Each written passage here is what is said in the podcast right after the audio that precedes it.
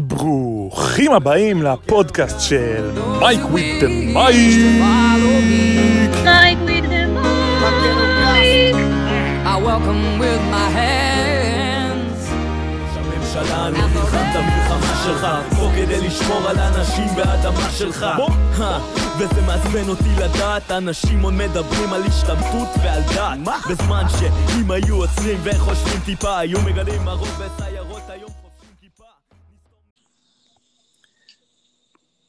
רזולקה.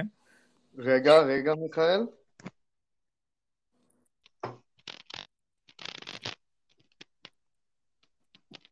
הלו, שלום שלום. שלום מיכאל. מה נשמע? וואלה, בסדר גמור, אחי, הרבה זמן לא, לא דיברנו. כאילו, יש לנו את הקשר שלנו בהודעות והודעות קוליות מדי פעם, אבל אה, פודקאסט לא עשינו הרבה זמן.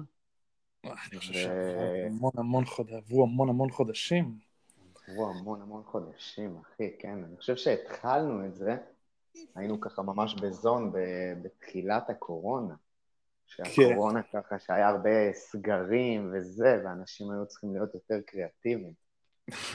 וזה השפיע על, עליי לפחות, ואני מאמין שגם עליך. למרות שאתה המשכת גם אחריי, מיכאל, סחטיין על זה. אה, כי אתה-. יודע, אין לי מה לעשות. זה... זה לא נכון, מיכאל, זה לא לי, נכון. אין, אבל- לי, אין לי תעסוקה, אתה מבין? אז אנשים, אתה יודע, אני אגיד לך משהו כזה, חשבתי על זה בדיוק היום. הלכתי לקורס אה, מדריכי כדורסל בגבעת וושינגטון. באמת, אחד הדברים היותר טובים שעשיתי בחיים. ו... וכאילו, אתה יודע, עולים הרבה, אתה יודע, נושאי צד כאלה, מעבר לדברים המקצועיים שמדברים עליהם, כאילו, זה, אתה יודע, כל מיני שיחות כדורסל כאלה. ואז אנשים, כאילו, פתאום קלטתי שהדברים שהם באים לי, ואולי אפילו בשיח הקרוב שלי, כאילו, עם החבר'ה בקיבוץ, איתך, עם שגב, אז uh, שמה זה כאילו, אני אומר, האנשים פשוט הסתכלו עליהם fuck, מי זה הפריק הזה שכאילו יודע את כל הפרטים על, על העולם של הכדורסל? למה אתה כן. יודע מה הגובה של גורן דרגיץ', כאילו, מה... למה אתה יודע מאיזה מכללה דנקן רובינסון בא, כאילו, מה, את מי זה מעניין? אבל, זה, אבל מיכאל, אני חושב שאתה כבר יודע שזה לא משנה כל כך מה החבר'ה האלה אומרים או מה, מה הם חושבים, כאילו, אני מאוד מזדהה איתך, גם לי, אני גם מכיר לא, את הם הקטע הזה. בקטע מפרגן, הם היו בקטע מאוד מפרגן, הם הסתכלו עליי אה, כאילו אוקיי. בקטע יפה כזה של וואו, איך איך אתה מרשים, כאילו... מרשים מה זה, כאילו. למה אתה, איך אתה יודע את זה, למה יש לך, איך אתה כאילו, מה זה הראש הזה? ואני כאילו, לא יודע, כאילו, זה רגיל, לא? כאילו, כולם ככה. זה רק החבר'ה של אה, בית גוברין, האזור אזור בית גוברין, מוצף במוחות כדורסל, אחי. אה, כן, אני חושב אבל שזה גם, אתה יודע, אני לא, לא בטוח שאם תעלה למעלה בשכבות, כאילו, אני חושב שזה... זה ממני וממך כזה, וזה מאוד בזכות זה שהראל חיבר הרבה חבר'ה לכדורסל בזכות הצלחה, ואז באו גם טל וחן ויפתח, בין אם, אם בטבעי או לא בטבעי, באו לעולם הזה של הכדורסל, ואחרי כן. זה זה נשאר כזה מאוד חזק העניין, ואז אנשים גם מסביב לכם של שנתון 91 כזה, ו-90, שמאוד אוהבים לדבר על כדורסל, פתאום, אתה יודע, מורן, דורל, אבישי, חבר'ה כזה של תומר כזה מלכיש ומכפר ריף, ו... וזה נהיה פתאום, זה נהיה לגיטימי כאילו לאהוב כדורסל בצפית, אל תשכח שלפני זה נכון. לא היה כאילו תרבות כדורסל כזאת. אימפריית גם בבית כדורעף. גוברים, כאילו, עם כל הכבוד. לא היה תרבות של לדבר על כדורסל, כמו שאני ואתה ברמה כזאת עושים. נכון, והנה, תראה, כמו שאתה אומר לי עכשיו, אפילו בקיבוץ, אתה, יש ילדים שיורדים ומתאמנים לבד, וזה חלחל איפשהו, זה חלחל, וגם נכון, הנוכחות שלך נכון מאוד. זה... שם סביב הילדים, עם הידע והאהבה שלך, אתה, אתה מבין, מיכאל? זה... עזוב את הידע, בא ילד בן 10, 12, 13, ומדבר איתך ורואה אותך, ואתה מספר לו סיפורים על הכדורסל וחוויות עם כזאת תשוקה, זה משפיע, זה משפיע על הילדים, ואני חושב שזה, אני חושב שזה פשוט תחום מעולה להיות uh, מחובר אליו ולהתעסק בו. הנושא הזה של ספורט בכללי, אני מאוד ו- מסכים. וכדורסל זה ספורט כזה מדהים, אחי. ספורט פשוט מדהים. תראה, התברכנו בזה שאנחנו אוהבים ואפילו טובים גם בלדבר וגם בלעשות את הספורט שהוא לדעתי ה- הכי טוב בעולם, כי הוא משלב בין עם רמות מאוד מאוד גבוהות של אה, שכל, פיזיות וטכניקה. וזה, והוא גם נראה טוב, הוא יפה כאילו גם, והוא מאוד מאוד מוצלח. כן. כאילו כן. אין, אין ספק שכדורגל זה הענף מספר אחד בעולם, אני לא הולך להתווכח על זה. אבל uh, אין ספק שהליגה הכי גדולה בעולם היא ה-NBA, כאילו, אין שום דבר שמתקרב לזה. אז הליגה- יצא לנו אין טוב ספק. שאנחנו אוהבים את הדבר שהוא, אתה יודע, אחד מהשניים הכי גדולים בעולם, ולא אה, ענף כמו כדוריד, נגיד, שכפר מנחם מאוד חזקים בו, אבל, אה, אבל אני לא, אה, אתה יודע, עם כל הכבוד, יש הרבה כבוד לכדוריד, אבל זה לא ענף שכל כך מדובר ונעשה, והוא גם לא יפה כל כך לעין לפעמים. כן. אז אה, התברכנו באהבה ל- ל- לדבר היפה והמוצלח? יותר. ממש, אז אני עכשיו אחבר את זה טיפה ל-NBA, אז התברכנו באמת, כי שמע, מבחינתי ה-NBA, כל שנה זה אליפות העולם בכדורסל. אתה יודע, לחובבי כדורגל, ההתרגשות הכי גדולה, הכי גדולה בכדורגל בדרך כלל זה מונדיאל. עם כל הכבוד לצ'מפיון והכל, המונדיאל נכון. זה האליפות העולם. ולנו, יש את זה כל שנה, את הגמר NBA הזה, את הפלייאוף NBA הזה, שזה פשוט, כמה זה, מיכאל? חודש? חודשיים? חודשיים של... חודשיים של כדורסל אה, אינטנסיבי, כן. זה... כן, כדורסל אינטנסיבי, כן, אתה צודק. במיוחד בבאבל. אה, במיוחד, כן. למרות שאני אגיד משהו כזה, שאני אני רוצה לתת את הנתון הזה, כאילו זה לא נתון אה, מדעי או משהו, זה אה, על פי סקר ורבלי שחווים כאילו ביום-יום, מה שנקרא במסדרון. כן, אנשים אומרים נגיד עכשיו לגבי לברון, שהוא כי- מאוד רוצים לפאר אותו והכל, ואני לא נכנס עכשיו לעניין של לברון או לא. מאוד רוצים לפאר אותו. אתה נכנס, אתה נכנס, מיכאל.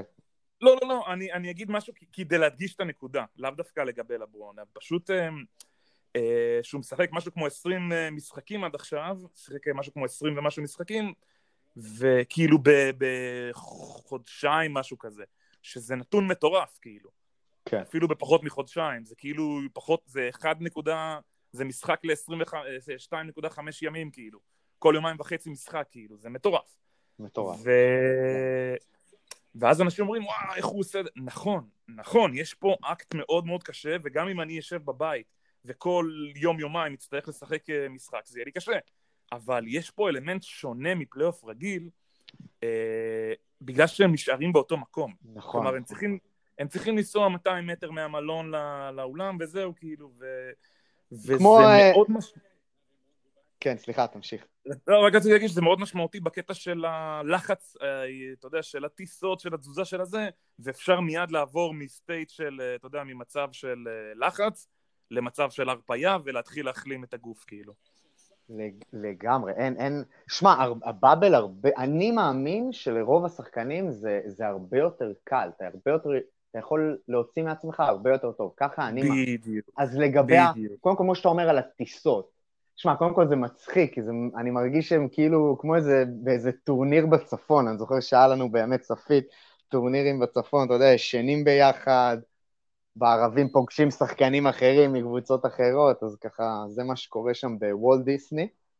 ואז יש את כל הקטע של הטיסות באמת, שאתה אומר שזה ירד מהפרק, ואתה יודע, זה אפילו ברמה שהם ישנים יותר טוב, לדעתי. בלי טיסות לילה, שמים כן. את המשחק, ארוחת ערב, לישון, כוס יין, הרבה שחקנים ב-NBA עכשיו, זה הסטייל החדש, לשתות כוס יין, כוס יין לברון הכניס. את העניין הזה. לברון הכניס את העניין הזה. לא, לגמרי, לגמרי, אני באמת לא מכיר אף שחקן לפני זה, להוציא את האמבטיית יין שסטודמאייר עשה באמבטיית זהב שלו. אה, סיפור אמיתי, סיפור אמיתי, לא כזה קשה להיכנס ליוטיוב, לכתוב את זה, סטודמאייר in a wine bath, כאילו אתם תקבלו ראיון של אמר סטודמאייר של איזה חצי שעה שהוא באמבטיה של יין, כאילו. מיכאל, בקרוב ראיתי אצלך, זה. אחרי- הזכייה הבאה בגביע עודד, עושים אצלך אה, אמבטיית יין. אני, יכול לספק את היין, לא בטוח שאנשים רוצים לראות אותי נכנס לאמבטיית יין כרגע. אה, אבל אה, אני, אה, באמת אומר, כאילו, זה, זה באמת נכון שאתה אתה אומר שאנשים שותים שם יין, יש גם, את כמו שאמרת, אולי לא אמרת את זה ספציפית, לא יוצאים למסיבות, אתה יודע, ואת כל השטויות האלה, כן, אין של פיתויים, אין הפורזינגיסים ודיון פיתויים. וייטרס, ש... שהולכים בו, ואתה יודע, ומתחילים מכות באיזה פאב, ואתה יודע, מת... אפילו גם לא בפאב בבית, ותאונת דרכים, וזה, אין, אין נסיעות, אין כלום. אין, כן. אין לך מה לעשות, אתה, אתה בחדר משחק פלייסטיישן, פלייסטיישן, יש- נכון. אפילו, אין לך אפילו אישה כאילו להעביר איתה את הזמן, זה... אבל היה איזה שחקן של יוסטון שהכניס איזה מנקה של החדר, לא? שהיה שם איזה לא סיפור. של- אוי ואבוי. אני אנחנו רוצים שומע... שם קובי בריינט 2, מה זה? לא, שמע, היא בטח... נראה לי זה היה דניאל האוס. היה שם איזה אני, סיפור שם. נכון, נכון, נכון, היה עם אה, דניאל האוס, אה, שהוא אה, הכניס מישהי זה, לו וויליאמס, היה לו קטע שהוא ברח מהבועה, ודניאל, הם השניים היחידים שאני יודע שעשו בעיות. לו וויליאמס, היה לו איזה יום הולדת של הבן שלו או משהו, משהו כזה, הוא יצא, ואז תפסו. אותו, תפסו אותו ביאני מסעדת chicken wings, אבל אבל שהמלצריות אה, רוקדות לך על השולחן, עם כן, כן, לבוש צ'יקים מינימלי. של האמריקאים, שה wings זה לא העוף. זה- בדיוק. אה, כן, אז זה השניים היחידים, ודניאל האוס באמת, והוא גם קיבל לדעתי השעיה או משהו כזה, היה שם איזה סיפור. כן, אה, כן, היה שם איזה השם. אז אה, כן, אבל אתה, אתה רגע חיברת אותי לאיזה משהו, שדיברנו על הכדורסל פה בבית גוברין, על החבר'ה הצעירים יותר שעכשיו באים, כי הרי החבר'ה ה-20 פלוס וה-30 כבר אה, יותר קשה, יותר פחות אה, ענייני לבוא וזה, ויצא לי, אני גם, אני יורד הרבה למגרש עכשיו, אני באמת מרגיש שאני בין החמש קלעים כרגע הכי טובים בעולם, כאילו, בהנחה שסטף קרי עדיין סוחב פציעה ביד שמאל, אם הוא חוזר... מה עם דנקן? מה. עם דנקן? דנקן אז רובינסון. זהו, אז, אז, אני, אז אני נותן את זה כאילו לדנקן רובינסון, כאילו, בהנחה שעומדים פנויים, קליי תומפסון, אה, לא יודע, נגיד אה, עוד איזה אחד, שניים ביורוליג, ואני כאילו פחות או יותר, זה הדירוג. ויצא לי לדבר הרבה גם עם החבר'ה של הכדורגל של אח שלך כזה, אתה יודע, אה, גיא רייך. אה, שהלך למכבי, כאילו, ואנחנו גם עליו. נדבר מתישהו. אה, גם על החבר'ה של, אה, בכלל, מאח שלך עד, עד כזה כיתה ט' כזה, כאילו ז', ח', ט' כאלה, שהם אה, דור די נחמד ומוצלח בכדורגל. אז הם מצד אחד אני רואה אותם, ומצד השני אני רואה את החבר'ה של הכדורסל, בעיקר את גל, שאני מאמן אישית, והם מאוד חוששים לעניין הזה של, אתה יודע, אני, בגלל שעכשיו אני גם סיימתי את הקורס מאמנים, מדריכים, מאמנים, אז אני מאוד כאלה בלופ של לחפש קבוצה וזה, וכל העניין עם הקורונה קצת הקשה בהתחלה, ועכשיו בכלל יש שאלה אם בכלל יהיה ליגה, ואם כן, מתי תתחדש, ואיך, באיזה פורמט. ועכשיו זרקת פתאום את העניין הזה של הטורניר, של הגביע, של הזה, שזה היה בבת, בבתי ספר נראה לי, או ב-ISF, כן, אחד מהם. ואמרתי, זה, זה, זה פשוט, כמו שהכדורסל עכשיו הישראלי הלך לאיזשהו פרצה דרך מדהימה שהלכו לחתום בליגה הבלקנית, כל הקבוצות ליגת העל חתמו בליגה הבלקנית, בעצם כדי לקבל אישור לשחק ולהתאמן, אז, אז גם אפשר למצוא את הפרצה הזאת בליגות נוער ילדים, לא יודע אם לעשות בועה, אבל אה, באמת אולי לעשות נגיד בדיקות ל, ל, ל, ל, לילדים, לנערים שבארגון, שבזה, אה, ו, ולעשות טורנירים ש- אזוריים כאילו. גם אם לא אזוריים, אתה יודע מה, ההפך. תביא את אה, גליל ל- לפה, אה, קבוצה מהגליל, לא משנה מאיזה רמה. תביא את הזה, בליגת נערים, נוער, לא צריך ליגה. לא צריך ליגה, גם ככה, מה זה משנה? כאילו, באמת אני אומר, להוציא את הקבוצה שכביכול, אה, זה אפילו אחרי זה יש פלייאוף, אז זה אותו, אותו מסגרת של גביע. למה צריך את הליגה? באמת אני אומר, למה צריך ליגה מחוזית דרום לילדים? את מי זה מעניין? מה, מקום שישי, שביעי, חמישי, שני? זה לא מעניין אותם. הרי. זה פחות קריטי, אתה צודק, אבל תנו לילדים לשחק. אז אני תנו אומר, להם בוא, לשחק כדורסל.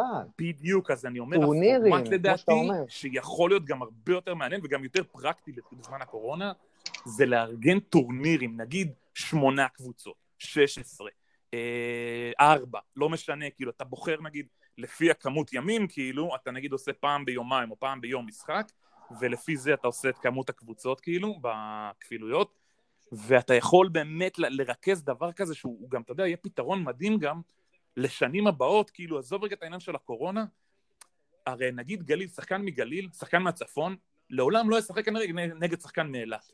ושחקן מהדרום, אם הוא לא יוצא לאיזה נוער על, לאחד מהעשר קבוצות בזה, לעולם לא ישחק נגד שחקנים מהמרכז, ויש לך מעין בעיית חשיפה, שאתה כאילו גם מאמנים, גם אגודות, גם שחקנים, לא פוגשים את הרמה בעצם בארץ. עכשיו, אני אומר משהו כזה, מה אכפת לי לשחק בטורניר, אם, סתם אני אומר, עם uh, מטה יהודה, נגד מכבי תל אביב. כאילו שיש לך את מכבי תל אביב, מטה יהודה, נס ציונה ובאר טוביה. מה אכפת לי להיות, אני, יודעים שמכבי תיקח, סבבה, הם הכי טובים, מה אכפת לי?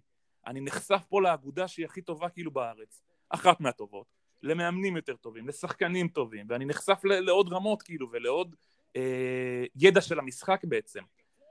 אני חושף את השחקנים שלי, וגם זה לא ליגה, אתה יודע, שבאים ומפסידים מההתחלה, ואז הקבוצה, מחזור חמישי-שביעי כבר מאבדת את הזה ב-40-50 הפרש כל משחק. אתה יודע, גם, גם אתה היית בקבוצות מפסידות, גם אני, גם בבוגרים, גם בנוער, בילדים, זה לא משנה איפה, כל אחד היה באיזה עונה שהוא מפסיד, כאילו. וזה לא כיף, זה לא נעים. לכן אני אומר, זה של הטורנירים, הוא יכול להיות לדעתי פתרון מדהים לקורונה, ו... כי הוא מצומצם יותר, והוא באמת נקודתי, ו... זהו, כאילו, והוא נותן לך חשיפה גם.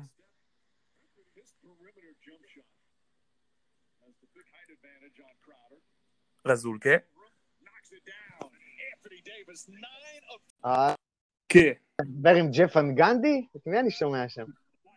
אה, אה, כן, את ההיילייט של השידורים של האמריקאים. וואי, וואי.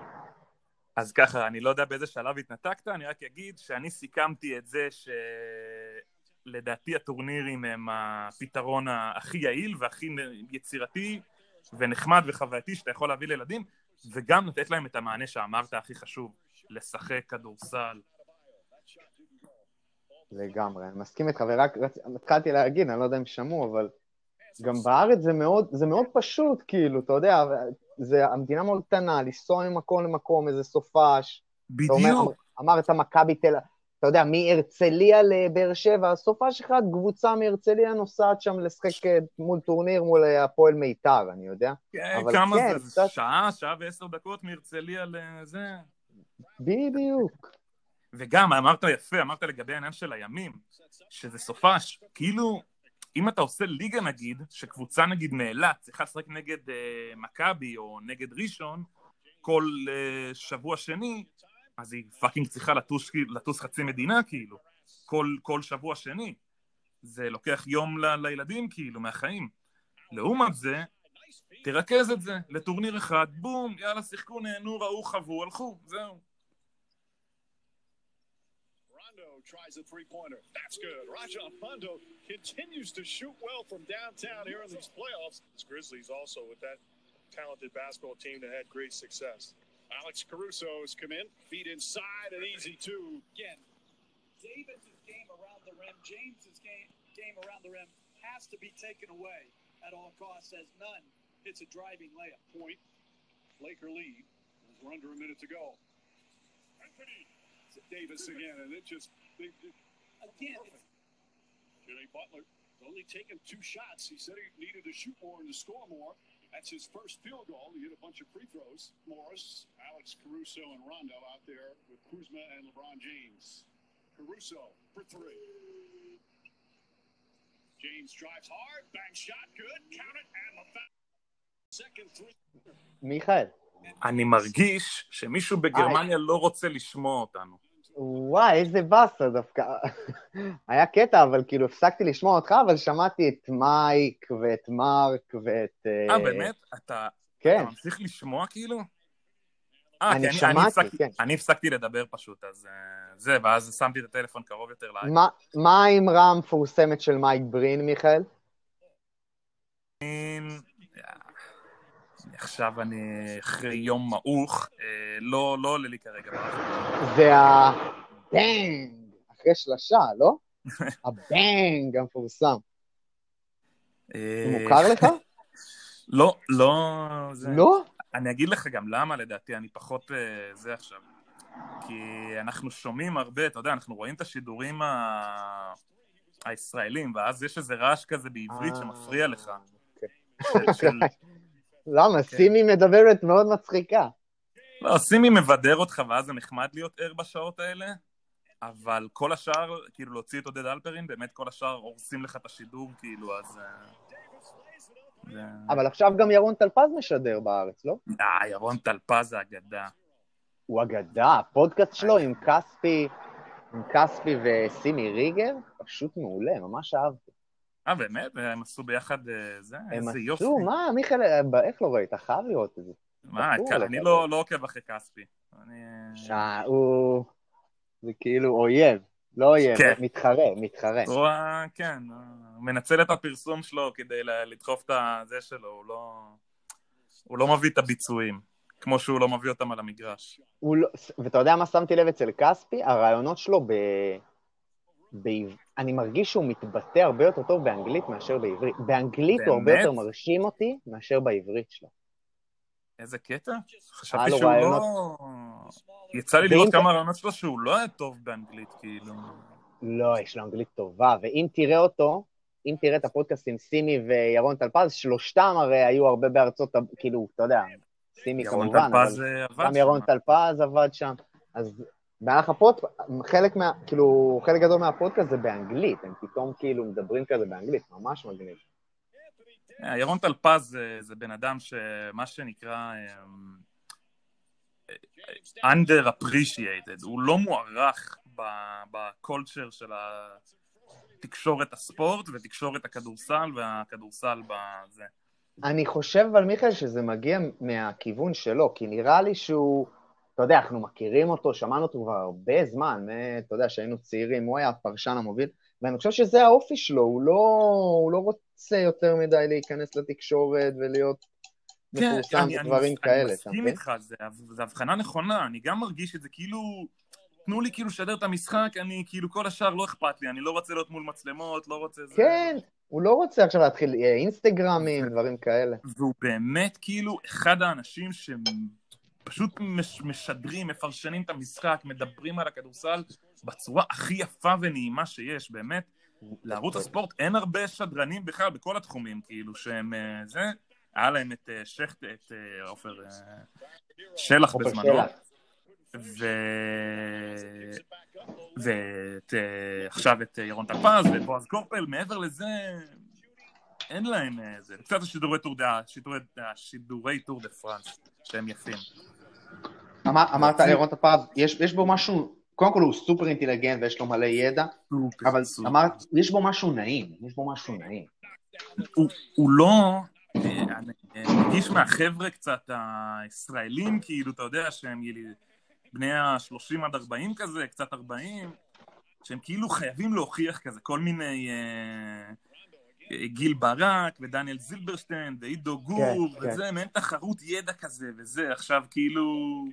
בתחרות ידע נגיד הייתי מנצח את כולם שם, כן? אבל זה לא הנקודה, בגלל זה אני אומר, אני לא שם, אבל... אה, את, תהיו נעימים כאילו, ת, תעבירו את השידור, ת, תגרמו לאנשים לרצות לראות את השידור ולרצות לשחק כדורסל. זה ה... זה. אני, אני, ירון טלפז, אתה יודע, כבר 20 שנה אני רואה את הבן אדם כאילו ונהנה. זה. איי, זולקי, אתה נעלם לי כל פעם, תנסה לשנות איזה משהו, אה, זה. Comes up down to Davis. Oh, what a block by Nunn. Kendrick Nunn rejects Anthony Davis. LeBron James drives. מיכאל, כן. אתה שומע אותי? עכשיו כן. יופי, מעולה. אז תקשיב, התחלתי להגיד, קודם כל, הבאבל מדהים, אחי, איזה פתרון, אתה מבין? האמריקאים יודעים למצוא פתרונות, אחי. היה סיטואציה, היה בעיה, והם פשוט מצאו פתרון, אחי, פתרון קרוב לשלמות, באמת, הבאבל הזה, גם יש לו כל זה- כך הרבה יתרונות. זה מה שנקרא underestimate, כאילו הייתה בעיה, יש מגפה עולמית, כאילו. כן, יש. אבל, אתה יודע, אבל הם לא נכנסים, כאילו, כולם היו בהיסטריה הראשונית, אבל אז כאילו הרבה אנשים, ואני חושב שב-NBA, ה- כל ה... איך קוראים לקומישיונר? ברח לי, דיוויד סילבר. אתה יודע, נרגע טיפה מהיסטריה, ואוקיי, איך אנחנו ממשיכים? יש לנו פה מוצר מדהים ומעניין, ואיך אנחנו ממשיכים הלאה? והם מצאו פשוט פתרון מדהים, אחי. אני מסכים איתך, וגם אני אגיד לך משהו כזה, שמעבר לזה שהם קצת חלוציים כאילו בכל התחום של הליגות והכל, אה, המון המון ליגות, ואתה יודע, כאילו, לא, לא בארצות הברית, בכל העולם, מסתכלות על הדבר הזה ואומרות, אם זה עובד, אז, אז זה גם מה ש... אז גם לזה אנחנו נלך, אוקיי? עכשיו נגיד, בגלל שאנחנו ממש בתחילה של שנה כזה והכל, אני, אני, אני לא, לא חושש להגיד שיכול להיות שהאולימפיאדה תהיה במתכונת של בועה, כאילו גם. וואלה, שתהיה פשוט נשמע, מבודדת מהעולם, כאילו. נשמע רעיון פנטסטי ובר אה, ביצוע, לגמרי. כן, כן, מה גם שזה היפנים, אז אפשר לסמוך עליהם שזה יהיה כן. גם בצורה הכי נכונה. אני וואלה, פשוט מיכאל, אומר לא שזה- חשבתי על זה, זה נשמע, אתה צריך לשלוח מייל למישהו. לנשיא האיגוד האולימפי. הוועד האולימפי. הוועד אלכס גלעדי. אלכס גלעדי. אלכס, שלום. אה, אבל אה, כן, לא, אה, כי, הם יכולים, כי זו תקופה של אה, חודשיים כזה של אה, משחקים, חודש-חודשיים, כאילו, אז שבועיים לפני, שבועיים אחרי, אבל אה, הרבה מסתכלים על הדבר הזה, על הניסיון הזה של הבועה, ואם הבועה הייתה נכשלת, יכול להיות שהיית רואה 60-70 אחוז מהספורט פחות בעולם. זה... יכול להיות שזה מה שהיה קורה.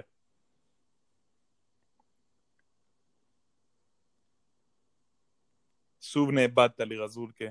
מה, אתה לוחץ שם על המיוט? רזולקה?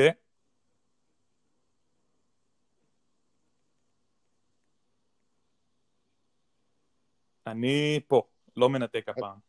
אתה שומע אותי. עכשיו אני שומע. אם זה יופי, בגלל מעולה. בגללך. אה, שמע, אצלי האמת קניתי טלפון חדש, יש לי פה אינטרנט חזק, לא אמור להיות uh, בעיה מהצד שלי, מה קורה שם? מה, ת, תבדוק עם, uh, איך קוראים לו? אבא של עומר צדוק, עם החשמל עובד.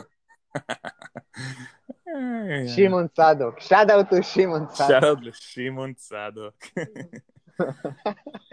אז מיכאל, אז אני רק רוצה, אז בוא, אם נכנסנו ככה לבועה, אז הגמר, עד עכשיו הפלייאוף היה מדהים, הגמר, לצערי הרב, טיפה מאכזב ונראה, אתה יודע, עכשיו גם כל הפציעות של מיאמי, נראה קצת לא כוחות, אבל uh, אם אתה רוצה, אפשר לפתוח את uh, נושא מיאמי, כי יש לי, או. אני רוצה לכתוב ספר על מיאמי עם כמה פרקים uh, לדנקן רובינסון. אוקיי, בוא תתחילי פרק ראשון, אה, שורה ראשונה, מה אנחנו קוראים?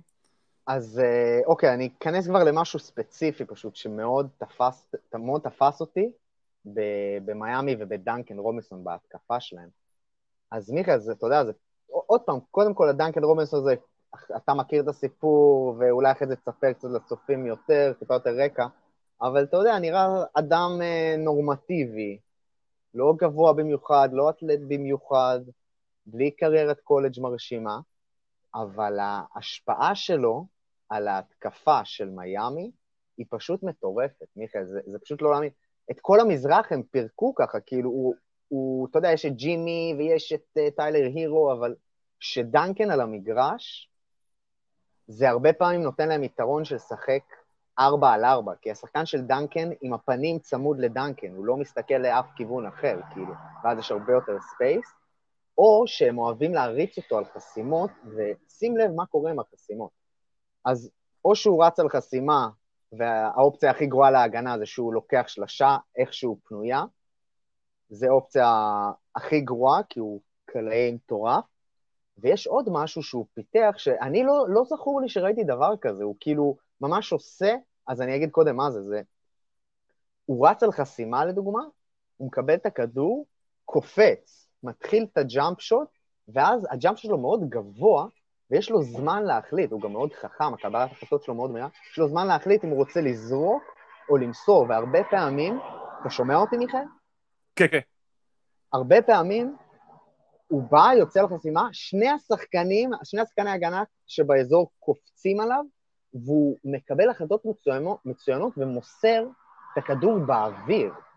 ואז זה נותן יתרון של אה, 4 על 3 בהתקפה, וזה הרבה הרבה פעמים מביא לזריקות פנויות, אם זה ג'יי קראודר שלשה, אם זה אדה-ביו איכשהו מתחת לסל, אם זה דרגיץ', כל כך הרבה אופציות, זה נותן. ה- המסירה הזאת באוויר, ואתה יודע, אותנו שהיינו קטנים ולימדו שאתה לא קופץ ואז מוסר, זה כאילו, עוד פעם, הוא אחד. הדברים ה fundamental, מה שנקרא, זה שלא קופצים ואז מחליטים למסור, כאילו. בדיוק, אתה לא אתה קופץ. יכול להגיע ו- ל traveling, כאילו. בדיוק, אתה מחליט לפני אם אתה זורק או אתה מוסר, זה לא, זה, זה לא יודע, זה לא חלק מהיסודות של כדורסל, זה טעות ביסוד, ביסוד. אבל הוא כן. ממציא את הכדורסל מחדש פה איפשהו, וזה פשוט מדהים לראות, אחי. אני, הוא מעורר השראה, באמת, דנקן. אז בוא רגע נגיד משהו, כי תראה איך אנחנו מתחברים לכל זה מבית גוברין. דנקן רובינסון, רק עכשיו אני גם שם לב לנתון הזה, שלא יחשבו שאני זוכר את זה, זה פשוט כי אני רואה את זה מולי. יליד, 22 באפריל 94. לא יודע אם 94. התאריך הזה אומר לך משהו. זה 24 התאריך לידה למה? ה-22 לרביעי 94. וואי, לא יודע, מי זה חן שירקובסקי? בול. לא, אבל חן 95. אה, לא, חן 94. בול. לא, באמת? יאללה. בני אותו גיל בדיוק, אפשר לבדוק את העניין מי נולד קודם. אה, שיחק אה, בוויליאמס, עבר למישיגן שלוש שנים, אה, לא נבחר בדראפט 2018, אה, שיחק בקבוצה כאילו בליגת פיתוח שם, בסיו פולס סקייפורס, ושמעתי ראיון איתו עם, אני לא זוכר אם זה היה זק לואו או אה, ווג', שהוא מדבר על העניין הזה של אה, גם למה, למה מיאמי, כאילו. הרי הוא undrafted, למה אז הוא בחר להגיע למיאמי, ואחד הדברים אה, שמיאמי החליטו להביא אותו לקבוצת בת שלהם אה, ב-2018.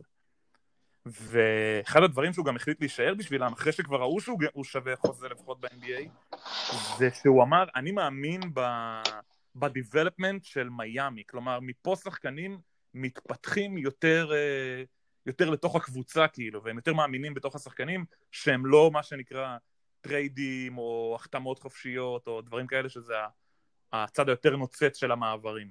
הם מאמינים בלפתח שחקן. מלמטה. בדיוק. שאתה יכול לראות את זה בצורה מדהימה, שאנחנו, נכון, תהליך קצת יותר מזורז של טיילר הירו שהוא בן 20, אה, קנדריק נאן ובאם אדבאיו, שכאילו כשהגיע לליגה אף אחד לא דיבר עליו בתור איזה משהו, זה, והיום הוא אחד השמות הכי נוצצים כאילו שיש, מדברים עליו, הפארפורד השני אחרי אנטוני דייוויס פתאום, ואני אומר, יש להם אה, יכולת אה, באמת מדהימה בארגון הזה, אה, לקדם שחקנים. אה, יש לו סיפור מאוד מעניין לטיילר, לדנקן רובינסון. הוא, שוב, אמרנו, הוא יליד 94, זאת אומרת שהוא כבר בן 26, והוא רוקי.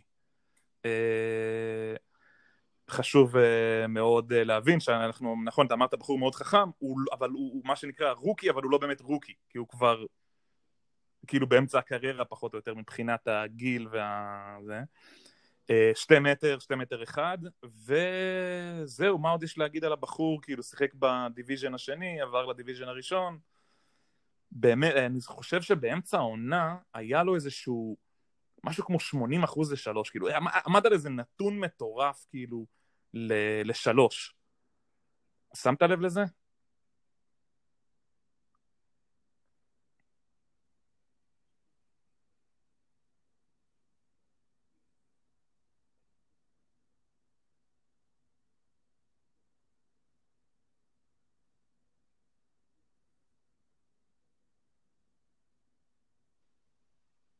רזולקה? כן, אני שומע. Okay. Uh, on March 8, Robinson, former uh, runner-up, technical foul. Robinson was also on a pace smash, other NBA record, three-point percentage of field goals attempt. Uh, 83.3, רובינסון רקורד, uh, 82, uh, זה מינימום 400 uh, זריקות. מה שנקרא, הוא עמד ל-400 זריקות, הוא עמד על 80 88.3 אחוז. זה בכללי, כאילו, זה זריקות לשתיים ולזריקות לשלוש? רק לשלוש. רק לשלוש, מיכאל? כן. מחזיק בשיא של וואו. מיאמי לקליעות אה, לעונה. פרנצ'ייז רקורד. 3 point, 3 pointers made franchise record, 270. מיכאל, אבל מכונה. איך הוא, איך הוא בהגנה? זה לא... אני רואה הרבה תקצירים, אבל אני, אין לי את ה-NBA הזה, את. איך זה נקרא? שאתה יכול לראות כל פס, המשחקים. אין לי את זה, אז אני רואה בעיקר תקצירים, ובתקצירים קשה, קשה לזהות כאילו... כי תקצירים נותנים לך את ההיילייט של, ה... של ההתקפה בעיקר, וקצת. פאשלות אם יש איזשהו זה, וחסימה או חטיפה זה. הם לא מראים. את ההגנות מעבר, את הירידה לזה, את השמירה של האחד על אחד. אז זהו, אז, אני אז מס- זה, איך הוא בהגנה? כי לדוגמה מה שאני רואה, מיאמי, ראיתי את המשחק, אה, המשחק הראשון, במקרה חבר הזמין אותי, אז ראיתי, ולברון ב pick and roll הוא רוצה רק את דנקן, או דנקן או טיילר, או דרגיץ', אתה מבין? כאילו, זה, כן, זה החילוק שהוא רוצה. וקטן, כאילו. זה מה שהוא רוצה. בדיוק, בדיוק, לברון הזה גזען, אחי. לברון אחד הגזענים. אה, וואי, הוא באמת גזען. גזען על המגרש. כן. Black כן. Life Matter. אה, אה, White life matter less in LeBron's eyes. אה, כן, אבל לא, אנחנו צוחקים כמובן, זה, אבל... כן, תראה, ברור שהם מחפשים את המיסמץ', מחפשים להגיע ל- ליתרון בהתקפה, ולברון יעדיף שחקנים יותר חלשים. תראה, זה לא כל כך פייר נגד הלייקרס, כי, כי יש להם שני שחקנים שבאמת בטווח של הארבע מטר מהסל הם בלתי עצירים, כאילו, שזה... לברון. ודייוויס, כאילו. אז רגע, אני חייב כאילו שנייה להתפרץ. אז אמרת, אני, אני מסכים איתך עם זה לגמרי, עם השני שחקנים האלה של הלייקרס, הלברון ואנטוני דויד, זה מאוד מאוד קשה לנצח קבוצה כזאת. אתה מבין, היה דיבור שהם צריכים שחקן שלישי ועוד אזרח. אנטוני דויד ולברון ג'יימס, שהם בכזה... רגע, רגע, רגע, נאבדת לי שוב. יכול להיות שזה אני? בוא נראה.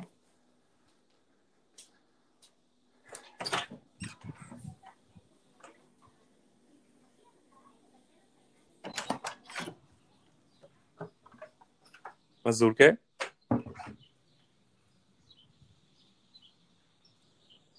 מזולקה?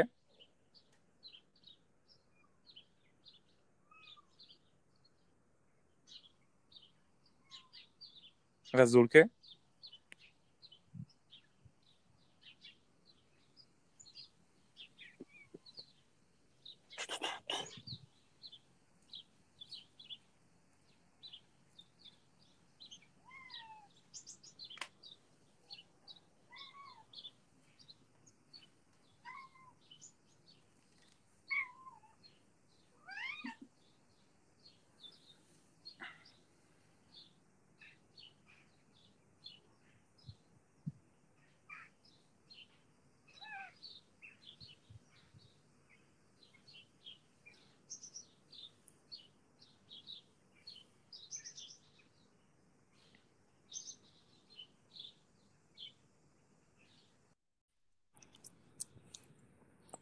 כן, יש לנו, מה, מה קרה אבל?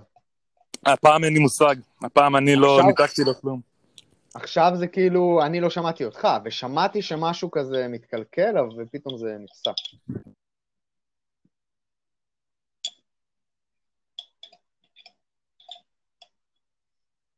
הלו?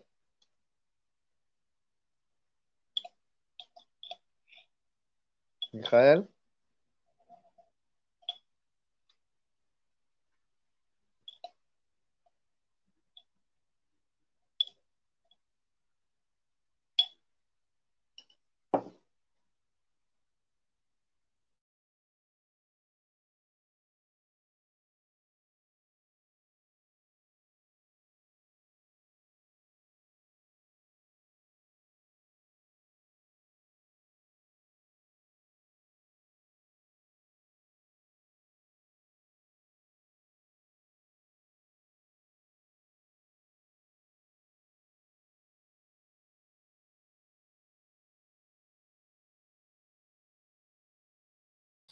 עכשיו אה, ניתקתי את האינטרנט האלחוטי ופשוט אה, הלכתי על האינטרנט של הטלפון.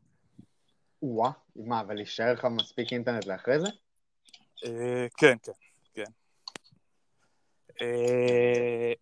עד איפה שמעת? על קליבלנד שהם היו לא, לא כאלה חלשים, שהיה להם כמה בחירות דראפט, על המעבר של לברון, משהו כזה? בדיוק, בוא נגיד את זה בצורה הכי פשוטה, אני יכול להיכנס עכשיו לכל הבניות וזה. הלך למיאמי, הגיע, הגיע אחרי שכבר היו שני שחקנים גדולים. זה האליפויות הראשונות שלו. אה, הלך. אחרי זה, אחרי ארבע שנים, כמובן שכבר הכל אה, פחות או יותר... למה הוא לא נשאר במיאמי הרי? למה הוא לא נשאר במיאמי? מה, הלב שלו היה כל כך חשוב, חזר לקליבלנד? שאלה טובה, וואי, מצחיק שאתה אומר את זה, בדיוק אתמול ראיתי ראיון עם אה, פט ריילי, שהוא היה מאוד מאוכזב שלברון אמר לו שהוא עוזב לקליבלנד, כי מבחינתו הוא אמר, יש לי פה עכשיו אה, סיכוי לקחת אליפות בעשר שנים, כאילו, אני רוצה להגיע לגמר עכשיו איתו, ופתאום הכל... אה, הוא זה שישב במסיבת עיתונאים, במסיבת עיתונאים, כן. בהצגת שחקנים הראשונה, ואמר, not one, not two, Not not two, not not three." seven. כאילו, איפה?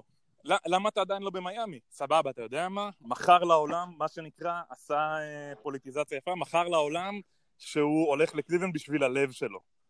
אה, שקר, שקר, סבבה. למה? למה? זה לא... למה שקר? כי, אז למה הוא עדיין לא בקליבלנד? הוא היה, הוא הביא לעיר אליפות. למה הוא לא עשה את בקליבלנד שלו שם. היום? למה בשנתיים האחרונות הוא לא בקליבלנד? כי הגיע פתאום אה, ה fucking LA הזאת, והוא רצה אתגר חדש. זה, אני חושב, בקליבלנד הוא עדיין, הוא אגדה, אין אף אחד... אנשים מבינים שהוא עזב, שהוא החליט לעזוב. הוא עשה את שלו. אני מדבר ברמה המקצועית וברמה התדמיתית של הכדורסל. אני, בגלל זה שואלים בסופו של דבר, ואומרים, ומצ... בגלל זה אני אומר, אם אתה מציג את העובדות האלה, שלברון הוא כאילו השחקן הכי גדול, והוא זה וזה וזה, אבל, ואז כשהם נכנסים לאבל, אומרים, רגע, אבל הוא שיחק עם שחקני על, והוא עבר ממועדונים למועדונים בטווח של חיים של ארבע, בין ארבע שנים כאילו, אז אתה לא יכול להתייחס לזה כאל זה, כלומר, אתה יכול גם לקחת את קווין דורנט ולשים אותו פעם אחת עם גולדן סטייט, ופעם אחת עם, אה, לא יודע מה, עם, עם אה, מיאמי הזאתי, ופעם אחת עם אה, מילווקי ההיא, ופעם... והוא כל הזמן יהיה בקבוצות הכי חזקות, וימשיך לקחת אליפויות. עכשיו, זה לא שהקבוצות בהכרח חזקות לפני שלברון בא, אבל אתה, אבל לייקרס הזאת בנויה נטו בשביל לברון, כלומר, הלייקרס הזאת יכולה עוד שלוש שנים לשחק בגמר NBA? לא. דני גרין זקן, ג'אבל מגי כבר גומר את הזה, דווייט הווארד גומר את הסוס, רג'ון רונדו יגמור את הסוס, לברון כבר אה, בן, יהיה בן 40 פחות או יותר. אבל לברון אה, בגיל 40 נראה שהוא עדיין יהיה השחקן הכי טוב בליגה, מיכאל. זה, זה רק אומר משהו על הליגה בעיניי, לא על, ה, על לברון. מה? זה לא, זה אומר רק על לברון, הליגה מדהימה, דבר מיכאל. ראשון, בעיניי הוא כבר לא השחקן הכי טוב בליגה, אבל בסדר, הוא שחקן שעושה המון דברים, הוא תמיד היה, ואת זה אי אפשר לקחת לו. מיכאל, שאלה. הוא אתה- עושה הכל. מיכאל, שאלה. אתה עכשיו, יש פלייאוף. אתה יכול לבחור את השחקן הראשון שאתה רוצה להתחיל איתו את הפלייאוף, לרוץ עם קבוצה. מי אתה לוקח? מכל ה-NBA כולם בריאים, בשיא כושר כאילו? כן. אוף, שאלה טובה, שאלה טובה. לפלייאוף. אה, לפלייאוף, כן. אני... אני הולך עם אה, קווין דורנט. וואי, בחירה, לא, שקצת ברחה לי מראש, כי הוא לא שיחק השנה, אבל בדיוק. בחירה יחסית טובה. בחירה טובה, אבל אני נגיד לוקח את לברון, אחי. תראה, אני... בלי לחשוב יותר מדי. אני לא... זה, אני, אה, דרך אגב, ההתלבטות שלי היא בין דורנט, לברון לקרי, כאילו, שאני לא... זה. אה, אה, אין ספק שהוא שחקן שנורא נחמד, כי הוא מה שנקרא, הוא באמצע המ- 2-3, 110, 112 קילו, אה, מוסר, ריבאונדים, זה מאוד חכם.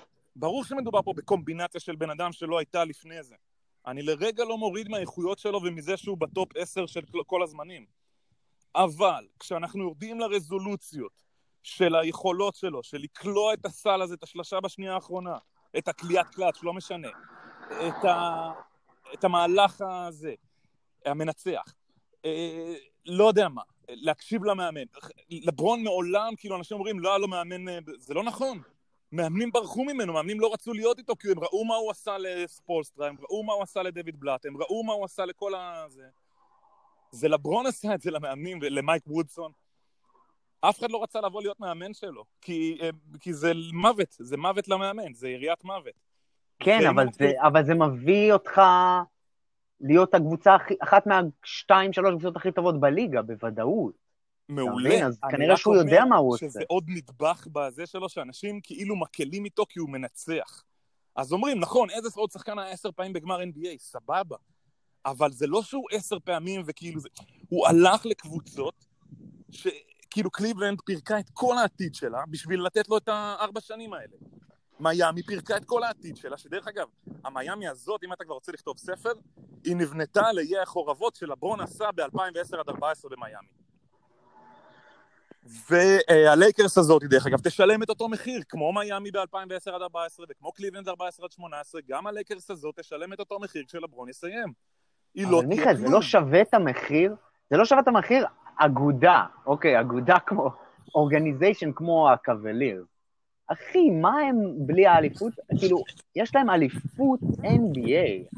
אז פה אנחנו, פה אנחנו שואלים לי. את השאלה, פה אנחנו שואלים את השאלה, באמת, האם אנחנו עכשיו, מה שנקרא, לוקחים את כל הקלפים הזה, בוא נשאל את השאלה עוד ככה, בוא ניקח קבוצה פרקטית שהיא היא כרגע עוד לא מוכנה לאליפות, אבל היא יכולה, בעתיד. בוא ניקח נגיד את דאלאס, או דנבר. תבחר אתה מי מהם אתה רוצה. עכשיו, הקבוצות האלה ללא ספק הן מאוד כישרוניות ומאוד צעירות, כלומר 25 ומטה כאלה. אתה מוכן עכשיו להמר על אה, לוקה דונצ'יץ' ופורזינגיס או על מארי ויוקיץ', ואתה יודע, להיפטר מאחד מהם ומעוד חבר'ה, אתה יודע, ב- ברוטציה, כדי להביא שחקן, לאו דווקא לברון, סטייל לברון, רק לשלוש-ארבע שנים, כאילו. ואז כאילו, נגיד אתה לוקח אליפות אחת, סבבה. זהו כאילו, מה, אם יש לי אם יש לי את לברון בפריים? עכשיו לקרס אם- לא הביאו את לברון בפריים. אמנם עדיין מאוד מאוד מאוד הוא גם לא בפריים? כן, זה זה פריים אחר, אחי, קשה להגיד שהוא לא בפריים. לא, הוא, הוא, הוא בדעיכה, הוא עדיין בטווח של מה שנקרא, בוא נגיד, הוא, הוא משחק כמו שהוא היה בגיל 27. הוא היה בשיא שלו, אני חושב, ב- בקליבלנד, בעונה שהוא הביא את האליפות לקליבלנד. שם אני גם חושב שהשיא שלו הוא, הוא מהעונה השנייה במיאמי, הוא התחיל להיכנס לשיא שלו בעיניי, עד, ה... עד עכשיו, פחות או יותר עד לשנתיים האחרונות, שנתיים וחצי האחרונות. הוא היה לדעתי, זה היה השיא שלו מבחינת 40 נקודות, 20-10. עכשיו לדעתי, גם עם כל הכבוד בלייקרס, הוא יכול להגיע לנקודות והכל, אבל, ולממוצעים, אבל הוא כבר פחות, הוא עדיין ענק, כאילו, בכל קנה מידה, אבל הוא פשוט פחות בעיניי מסוגל לעשות את זה באותו קלות כמו שהוא עשה את זה פעם. עכשיו, אני רק אומר, זה מה שכל organization עשה. מ- אה, מיאמי נתנה לו את העתיד. היא, אתה יודע, פינתה את כל המקום, cap space והכל, בדיוק בשביל הרגע הזה ב-2010. דרך אגב, גם ניו יורק מהצד השני עשתה את זה. היא פשוט לא הצליחה להביא אותו. אה, פ- פירקה את כל העתיד שלה, את כל הבחירות הראשונות ואת כל הזה, שעזוב אם אנחנו יודעים אם הם טובים או לא. היום, כאילו. אז היא פירקה אותם, את כל הבחירות הראשונות היא זרקה כאילו בשביל לתת לו את הזה. גם הלייקרס זרקה את כל הלונזו בול וברנדון אינגרם וג'וש הארט וזובאץ' וכל אלה, זרקה את כולם. אז אני אומר, האם זה שווה בסופו של דבר הארבע שנים האלה שאתה מגיע, מקבל את המתנה הזאת של הלברון ושל להיות בהייפ, וכדי לפרק את כל הארגון שלך, שלא בטוח שאתה תצליח לחזור אחרי זה? אנחנו רואים שקליבלנד לא חזרה להתאושש אחרי זה. קליבלנד עדיין, אה, כן. צריכה כנראה גם עוד כמה שנים בשביל להתאושש מזה. אם בכלל, אה. היא בפעם הראשונה היא לא הצליחה להתאושש מזה, וגם עכשיו נראה שזה לא כל כך אה, הולך. כן, עכשיו זה גם לא נראה כל כך בכיוון. בגלל זה אני אומר, כשאנחנו מסתכלים על, ה- על לברון ועל הקריירה שלו, ואנחנו אומרים, וואו, הגיע עם שלוש קבוצות לגמר, ולקח עם שלוש קבוצות, וארבע פעמים, וארבע MVP, ו final וזה, סבבה, הוא באמת שחקן גדול. אבל הוא עשה את זה, כלומר, מייקל, כשהוא לקח את האליפויות שלו והכל, הוא עשה את זה מתוך בנייה של המערכת, של המועדון. אתה מבין? נכון, הביאו לו את דניס רודמן, אבל הביאו לו fucking דניס רודמן זקן, כאילו. לא, לא דניס זה. רודמן... לא, כשהוא הגיע, כשהוא הגיע לשיקגו, הוא היה בן 35. אבל הוא היה בשיא שלו, אני חושב. הוא לא, השיא שלו היה בדטרויט ב-88-90, הוא הגיע כבר אחרי ארבע שנים בערך, שהוא שלוש שנים שהוא כבר לא בשיא, כאילו שהוא עדיין שחקן נהדר וריבאונדר, אבל כבר טיפה אחרי הפריים והרבה יותר פרובוקטיבי. יותר פרובוקטיבי, כן. אבל אני חושב שג'ורדן הביא אותו לשיא שלו, אתה מבין? אני חושב שפיל ג'קסון הביא אותו לשיא שלו. פיל ג'קסון גם היה... פיל ג'קסון וההתנהלות המדהימה שלו עם כל השחקנים וה, והדמויות. כן. שזה בעצם הגדולה, כאילו, ופה המאמן, ואיפה איפה המאמן של לברון, כאילו, איפה ה... אין. אין general manager שאומר משהו, ולברון הוא ה general manager. על פיו יישק דבר. בגלל זה. אני אומר, אז נכון, אני חושב שהוא ה general manager, השחקן הכי גדול שהיה אי פעם. אני חושב שהוא קיבל מה שהוא צריך, כי הוא השחקן הכי גדול, והוא הפרימדונה הכי גדולה שהייתה בעולם. והוא עשה את זה בצורה נכונה, והוא ישחק על זה, והגיע לארבע, אולי חמש אליפויות. וכן, יש לו קריירה ענקית, הקריירה אולי הכי גדולה לדעתי, אי פעם, ever. ירון. טלפז אמר את זה, כן, שיש לו... נכון, אני הקריירה. מבחינת, מבחינת סטטיסטיקות? מה, הוא מוביל את כל הדברים בפלייאוף. כאילו, אסיסטים, טריפל דאבלים, הוא מספר אחת בכמעט בהכל, בכל הנתונים האלה בפלייאוף. כבר עכשיו, נכון. לדעתי יש לו לפחות שלוש-ארבע שנים לרוץ בקבוצות, אני מאמין שיעזרו לו, יביאו לו עוד שחקנים טובים לידו, אבל יש לו עכשיו את אנטוני דייוויס לידו. אנטוני דייוויס ימשיך בלייקרס, נכון? כאילו, יש לו חוזה ארוך. אם אנטוני דוויס ממשיך בלייקרס, זה אומר שהוא חותם על חוזה max. כן. יותר זה אומר. עוד 10 מיליון ל cap space שיורד מהזה של הלייקרס. אוקיי. ולברון החוזה שלו הוא עד מתי, או איך זה, מה החוזה של לברון בלייקרס? השנה הבאה. עד שנה הבאה? שנה הבאה הוא משחק, ואז אחרי זה הוא שחקן חופשי. שיסגור יכול על חוזה. יכול- יכול לעבור לדאלאס אם הוא רוצה. וואי, וואי, וואי, וואי. לא, אני צוחק, אני צוחק, זה סתם היה כאילו כדי... אם הוא רוצה. אתה רוצה שהוא יעבור לדאלאס. אני לא, אני שחקנים אחרים שאני אשמח, נגיד הייתי שמח אם קווין דורנט היה מגיע עכשיו לדאלאס עם אה, זה, אבל בסדר. אבל אה, אני אומר שמבחינת ה cap space יהיה להם לא פשוט להרכיב קבוצה, אה, אתה יודע, שגם תשלב קצת אה, דם צעיר וגם עדיין יכולות, כאילו. זה...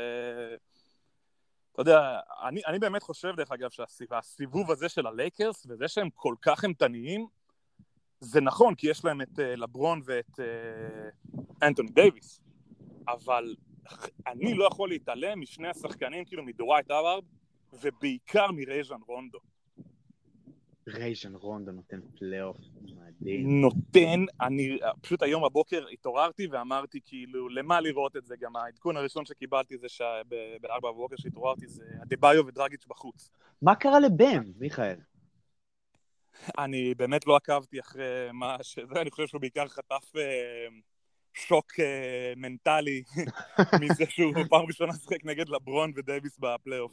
יואו, יואו, יואו. כאילו, אדם כזה. צריך להביא לו שוקו חם ומגבת אה, לשים עליו. וואי, וואי. אה, כן, סליחה. וברגע שקיבלתי את העדכון הזה אמרתי אין למה להישאר ער, כאילו הם, אתה יודע, המשחק כאילו גמור עוד לפני שהוא התחיל, ובכל זאת נשארתי ער עד הרבע השלישי וראיתי את המשחק, וברגע שרונדו עלה במחצית הראשונה, זה היה זה היה מדהים, כאילו הוא עלה לדעתי במצב של כמעט שוויון או הפרש מאוד קטן, ופתאום, אתה יודע, הפרש קפץ לאיזה 14, 16, כאילו אליופים מהחצי, לברון פתאום הוא המסיים, הוא לא היוצר. הוא המסייע, אה, כי רונדו על המגרש. כי רונדו הוא זה שיוצר את המהלכים, הוא, הוא עובר וואי. את המגן בחסימה, משאיר אותו על הגב, וזהו, יש לך יתרון. ברגע שרונדו ביתרון על המגן, או שאתה מביא עזרה, או שהוא מסיים. כי אתה, זהו, נגמר המ- המשחק, כאילו, המהלך. אה, הם- הם משחקים גם כאילו, נגיד שרונדו ולברון, הם משחקים pick and roll שרונדו עם הכדור ולברון הוא הרולר, זה גם יכול להיות מאוד אפקטיבי. רונדו עם דייוויס ב pick and roll, כן. ולברון מעין אה, על השלשה בפינה נגיד, או בחצי, ומעין אה, חותך לסיומת, כאילו. חותך לסיומת, כן, כן, בדיוק. זה כאילו, מה, מה אתה יכול לעשות נגד זה כשיש לך גם צלע שלישית שהיא פתאום סופר אינטליגנטית, יחסית ב shape מעולה, כאילו, רונדו. יציב, מה- מה לא יחסית, מיכאל? יציב. ב shape מעולה, רונדו. קולע שלשות, אחי. דווייט האווארד עלה בחמישייה, שש נקודות משמונה הראשונות של הלייקרס. אנחנו מדברים פה על שחקן בחירה ראשונה בשנה שאחרי לברון, כאילו. עם כל הכבוד לזה של לברון בעונה ה-17 שלו, אה, האווארד בעונה ה-16 שלו. כאילו, היה כבר בגמר NBA לפני 11 שנה, לא, לא זוכרים את זה, אבל זה כבר עבר כאילו מיליון שנים. הבחור הזה גם, אה, עדיין מדובר בבחור שמבין את המשחק וב shape מדהים, כאילו, בכושר, ב fit, כאילו, ו... כן. אה, כשפתאום יש לך שני שחקנים כאלה שעושים את ה upgrade הזה בפלייאוף, כאילו, ויש לך את כל השחקני אה, wing, כאילו, את קוזמה וגרין ו-KCP וקרוסו, תגיד, כאילו, אה, זה בלתי אפשרי כאילו לנצח אותם. זה... בלתי אפשרי, כן. מיאמי גם... ועדיין אני שם את זה בחצי כוכבית, כי קווין דורנט וקיירי, שכבר לדעתי, אני לא יודע אם הוא השלים אי פעם עונה בחיים שלו, אה, לא משחקים שהם יכולים לעזור מאוד ל- לניו יורק אה, נץ, ומהצד השני, כאילו שבעיניי זה כאילו הקבוצה שבאמת תשים את העונה הזאת בכוכבית, כי אנחנו נראה את זה שנה הבאה, גולדן סטייט. גול. אין גולדן סטייט. וזאת קבוצה שחמש שנים הגיעה לגמר המערב, כאילו. לגמר ה-NBA, סליחה. מה מה הם צריכים לדעתך להוסיף? יש- יש לגולדן סטייט הרי בחירת דראפט מאוד גבוהה, יש להם את הבחירה השנייה, השנייה. מי הראשונה? מי בוחר ראשון? מינסוטה. מינסוטה, אה, אוקיי. אז וואו, זה מה שתי מה קבוצות- לדעתך שתי קבוצות. שכבר יש להם אה, רוסטרים, כאילו. זה- אה, מינסוטה? אה.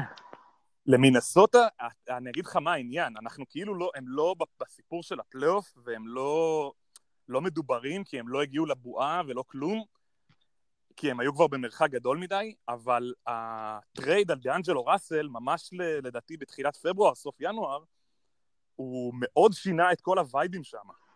זרקו את אנדרו ויגינס, שהוא היה נט סרח כאילו אה, סורר, הביאו את דיאנג'לו ראסל, שבעיניי הוא fit מדהים לקרל אנטון טאונס, כן. משהו שם פתאום נראה יותר צעיר, יותר רענן, פתאום אה, קרל אנטון טאונס התחיל לשחק כדורסל, כאילו, הקבוצה עכשיו אתה מביא להם בחירה ראשונה גם, כאילו, אתה יודע, אתה יכול. להביא את ה... צלע שלישית. הוא הוא סוס רציני גם לעמדה שתיים, כאילו. אה, הוא בשתיים. אה, זה נראה אוקיי. טוב, כאילו, הם חבר'ה צעירים, והם כן יכולים עדיין לבנות משהו צעיר על העניין הזה.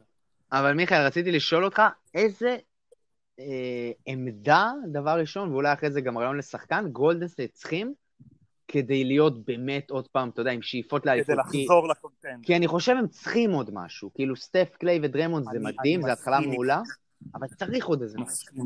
איזה עמדה. מסכים איתך מאוד. אה, גרין, אה, תומפסון וקרי, שאנחנו לא יודעים איך הם יחזרו גם. נכון. אחרי השנה הזאת והשנה וחצי האלה, אנחנו לא יודעים, נניח שהם חוזרים גם ב-100%, האם זה עדיין מספיק? אני לא בטוח ש-100% שלהם, רק לבד של השלושה האלה מספיק, ועם כל מיני שחקנים uh, unknown, מה שנקרא כאלה. Uh, אתה שואל שאלה נהדרת, איזה שחקן uh, זה, כי היה להם את קווין דורנט עכשיו בשלוש, ארבע שנים האחרונות, שלוש שנים האחרונות, ו...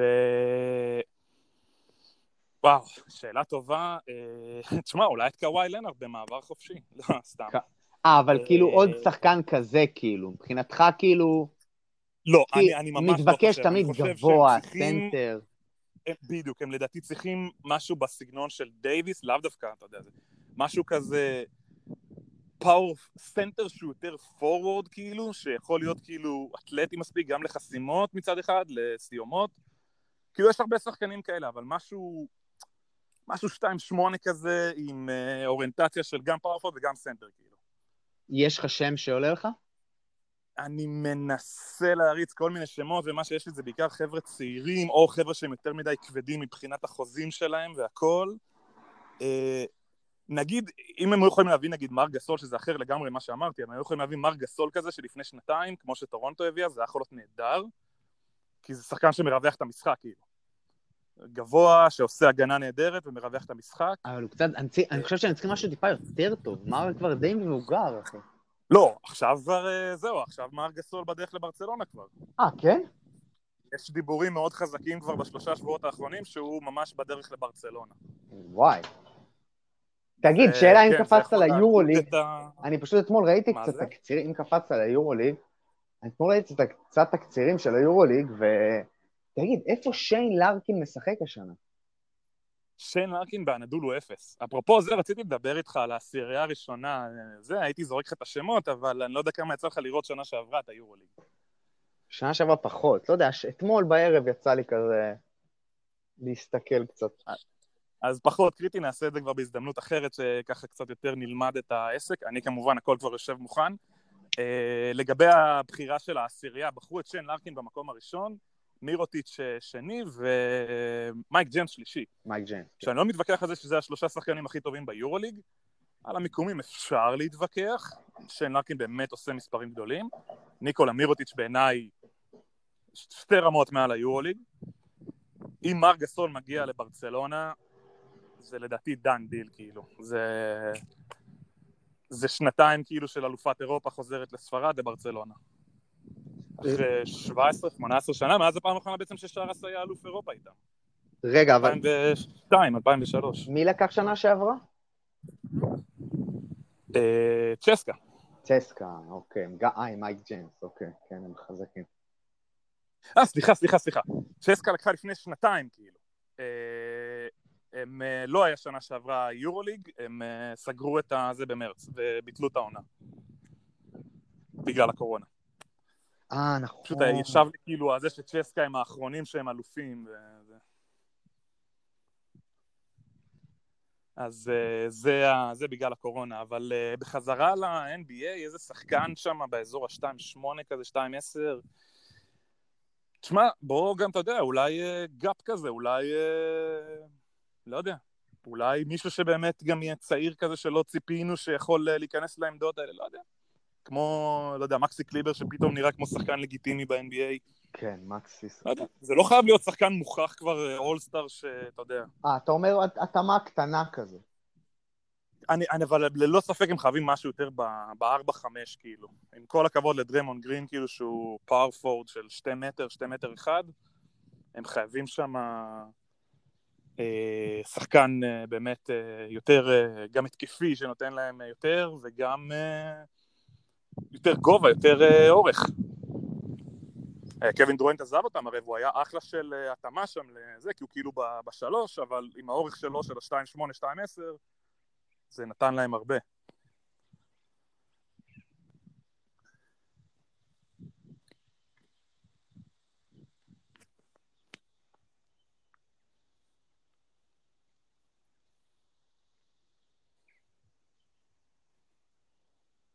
רזולקה.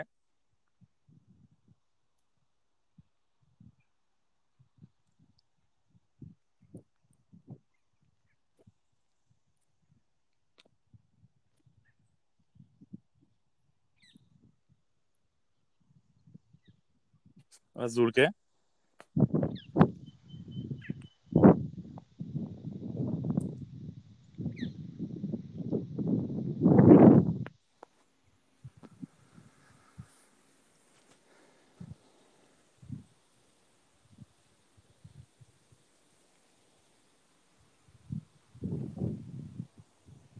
רזולקה, אנחנו לא מוותרים. אם אתה שומע אותי, אנחנו לא מוותרים עד שהקליטה חוזרת.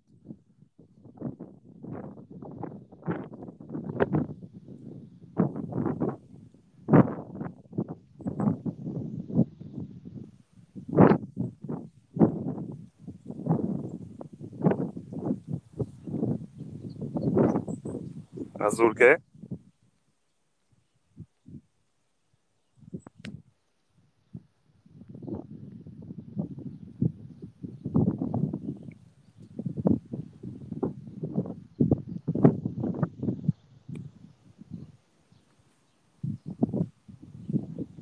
שומע?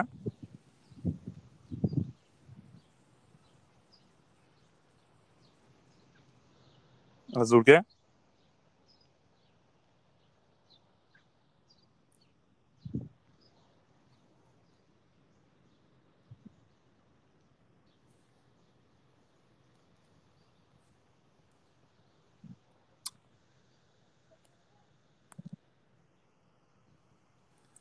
שומע?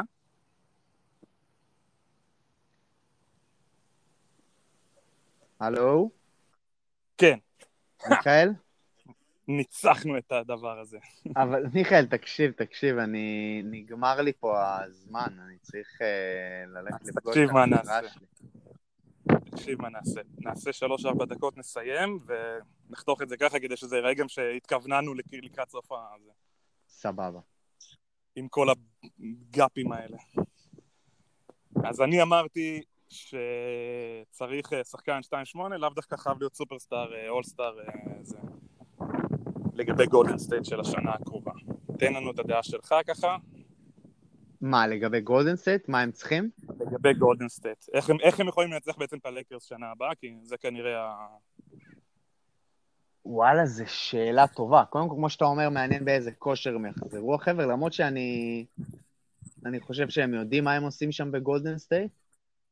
ויגינס הוא תוספת נהדרת, אבל צריך שם עוד איזה שחקן. אני גם מתלבט, כאילו, אם הם צריכים איזה, אתה יודע, איזה סוג של shot blocker, מתחת לסל, ארוך, גבוה, אתלט, או שללכת יותר בסגנון כמו שיוסטון עשו, להביא אולי עוד איזה קלעי טוב, עוד איזה שחקן כזה, לא קווין דורנט, אבל אולי בסגנון שלו, ארוך, שיכול טיפה לקלוע.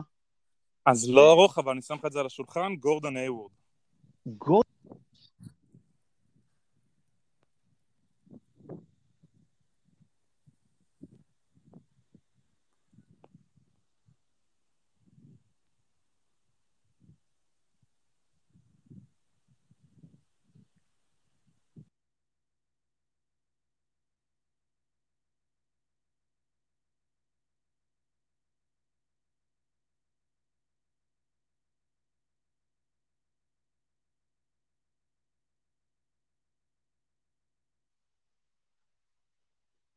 הלו?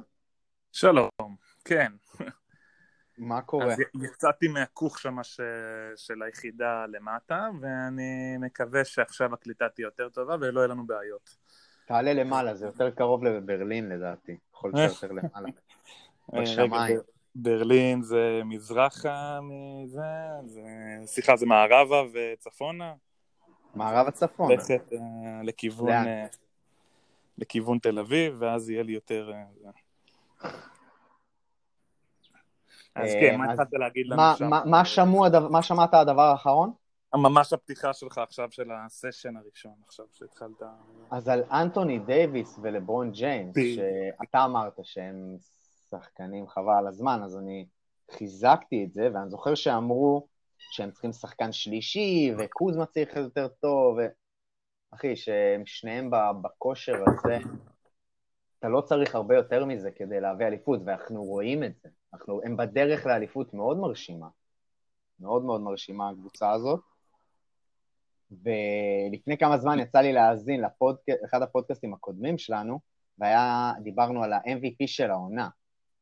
ואני אמרתי ככה כחצי בדיחה, חצי, אתה יודע, אה, לעשות קצת... אה, להגיד משהו שנוי במחלוקת, ואמ- פרובוקטיבי. פרובוקטיבי, זאת המילה. ואמרתי שאנטוני דייוויס, לדעתי, צריך לזכות ב-MVP של העונה. כאילו, היה איזה דיבור. נכון. ושמע, מה תגיד על, על הסדרת גמר הזאת? כאילו, לברון מדהים, אבל אני רואה את האנטוני דייוויס הזה, הבן אדם פשוט, לאורך כל המשחק, פשוט מספק את הסחורה, כאילו.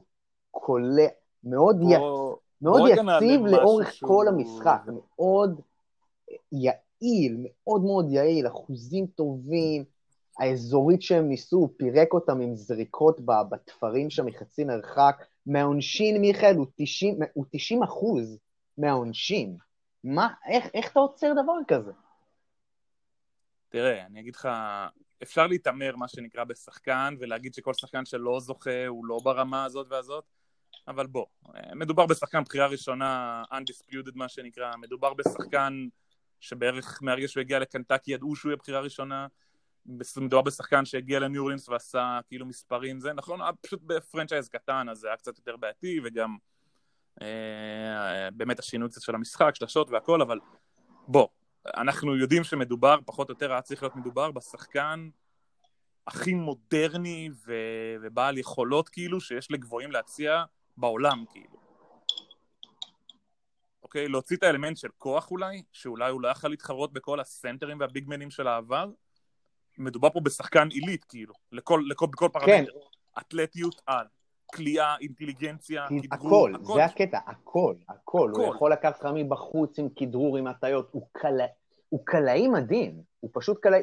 אתה יודע, אנחנו רואים את ה... קשה לנו לפעמים לפרגן לחבר'ה כאלה, אנחנו מאוד אוהבים לפרגן לקלעים הברורים מאליו. אבל תראה איזה קלעי, 90% מהעונשין, שלשות, חצי מרחק. אם, אם אנחנו מתעלמים אפילו מהסייז ומהכל, איזה קלעי הוא, ברמה הזאת, כאילו, איזה... כן. כן. בוא, בוא ניקח את זה בצורה יותר פשוטה. בוא, כמה שחקנים אצלנו באזור פה, נגיד ב- בליגת העל בישראל, כמה שחקנים ביורוליג, שהם שתי מטר שמונה ומעלה, יכולים לקלוע ככה, כאילו, ב, ב, ב, אתה יודע, מכל הטווחים כמוהו, כאילו. אתה יודע, טווח אחד כמוהו, מהעונשין, מהשתיים, מהשלוש. קח אחד ו- ותשווה אותם, מבחינת אחוזים. ביורוליג? אין, אין הרבה. או בכל... בק... אין הרבה. אין הרבה. אני אומר, בכללי, כאילו, תיקח רק פרמטר אחד, תיקח או את הקליעות לשתיים שלו, או את הקליעות לשלוש, או את הקליעות עונשין, ועכשיו, נגיד, אה, סתם אני אומר, תיקח גבוה אחד של קבוצה. אה, לא יודע מה, קח את אה, אנטה זיזיץ'. באיזה פרמטר הוא מתקרב אליו? מה? בכלום. דרגן, בגובה. כלום. עכשיו, אני לא משווה ביניהם במשחק, אני נטו מדבר על היכולת לעמוד ולקלוע, כן. כאילו. אה, כי ברור כאילו שאנחנו מדברים פה על, על השחקן כאילו בין החמש-שש הכי טובים בעולם, כאילו. אה, בין העשר, obviously, כאילו, לא נכנס עכשיו לזה. אה, כן, הלייקרס נראים מדהים, נראים בדרך לאליפות איזה 16-3 זה יהיה, אה, רק עם של שלושה הפסדים, כאילו, נראה שזה הולך אה, להיגמר ב sweep. אוקיי. והשאלה היותר גדולה, כי בוא, עזוב, גם אם זה ייגמר עם אחד, זה לא, כאילו, זה לא נראה שהמיאמי באמת יכולים אה, לתת fight. לכן אנחנו די יכולים כבר להתחיל להכתיר את הלייקרס. אה, והשאלה שבאמת תישאל עכשיו, היא מי ה-MVP של הסדרת גמר? אני, אני חושב שאפילו אם עכשיו אנטוני דוויס יקלע פעמיים 50 נקודות למשחק, הוא, הוא ייתן את זה, ל- לברון יקבל את זה. לברון יקבל את זה. עצור, אני, אתה לא אומר את זה, ואולי אני כן אגיד את זה, הפוליטיקה פה מאחורי הבחירה של הזה תהיה יותר גדולה מהמשמעות של השחקן באמת על המגרש. יה- כן, אבל זה לברון, מיכאל, זה שחקן ל- ב- במאה, יש לך דבר כזה. אני חושב, אני מאמין, זה שחקן של פעם במאה.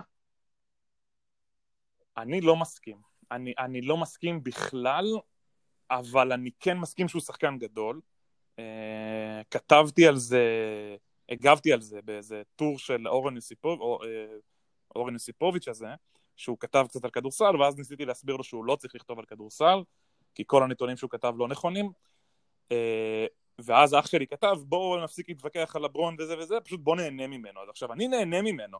אני פשוט לא מסכים שהוא כאילו השחקן ever, ושהוא שחקן כזה, זה, זהו. זה הדעה שלי, כאילו, מבחינת חובב כדורסל אמיתי. למה אבל? מה, מה הדבר שהכי גורם לך לסלוד ממנו? אחד, אחד אני אגיד משהו כזה שבעיניי אנשים לא מדברים עליו. ושאם הם מדברים עליו, הם מדברים עליו מהכיוון השני, כאילו שבתור מחמאה, ואני לא רואה בזה כמשהו שהוא חיובי. זה שלברון עבר אה, שלוש פעמים, כלומר ארבע קבוצות בחיים שלו, וקליבלנד, קליבלנד זה לא נחשב אותו קבוצה, כאילו. הוא לא... כלומר, ה... ה... זה הראשון שלו כשהוא היה בקליבלנד, ההתחלה שלו של השש-שבע שנים, אה, זה באמת מבחינתי היה טבעי, זה היה דרך ה... כאילו, בונו את הקבוצה, והביאו שחקנים והכל וזה וזה. ואז הוא הפסיד לסן אנטוניו. הבין שמשם הוא לא יכול להגיע לשום מקום. סוויפ, כאילו, לסן כן. אנטוניו. הבין שמשם לא, לא יבוא הישועה. גם כל החבר'ה, איזה אידגאוסקס וכל אלה היו כבר, דיימון סטודמר, היו כבר ותיקים בזה. דניאל גיבסון, לא זוכר כבר מי היה איתו שם. ו... ואז הוא עבר למיאמי ב-2010. כדי לקחת את האליפויות, והוא הצטרף כבר לקבוצה שהיה בה כבר את קריס בוש ואת... אה, ואת דוויין וייד, שכאילו אז היה עדיין נחשב לאחד השחקנים הכי גדולים כאילו בעולם, וגם קריס בוש, והיה להם בארגון את פט ריילי, וכאילו ארגון מאוד רציני כאילו. ו... ומבחינתי זה מעבר שכולם ידעו, בסדר, זה המעבר של הברון, זה כאילו אנשים כאילו, טוב, בסדר, בוא נוציא את הארבע שנים האלה מהזה, סבבה. חזר לקליבלנד, ואנשים אומרים, אה, הוא חזר לקליבלנד כדי... חבר'ה, הוא לא חזר לקליבלנד כאילו כי זה... הוא חזר לקליבלנד שהיה לה אה, שלוש מתוך ארבע בחירות ראשונות בארבע שנים האחרונות. הם ניצלו שניים מהשלוש בחירות האלה כקווין לאב.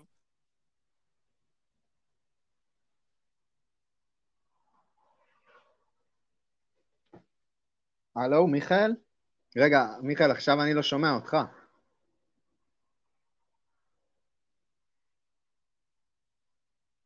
מיכאל?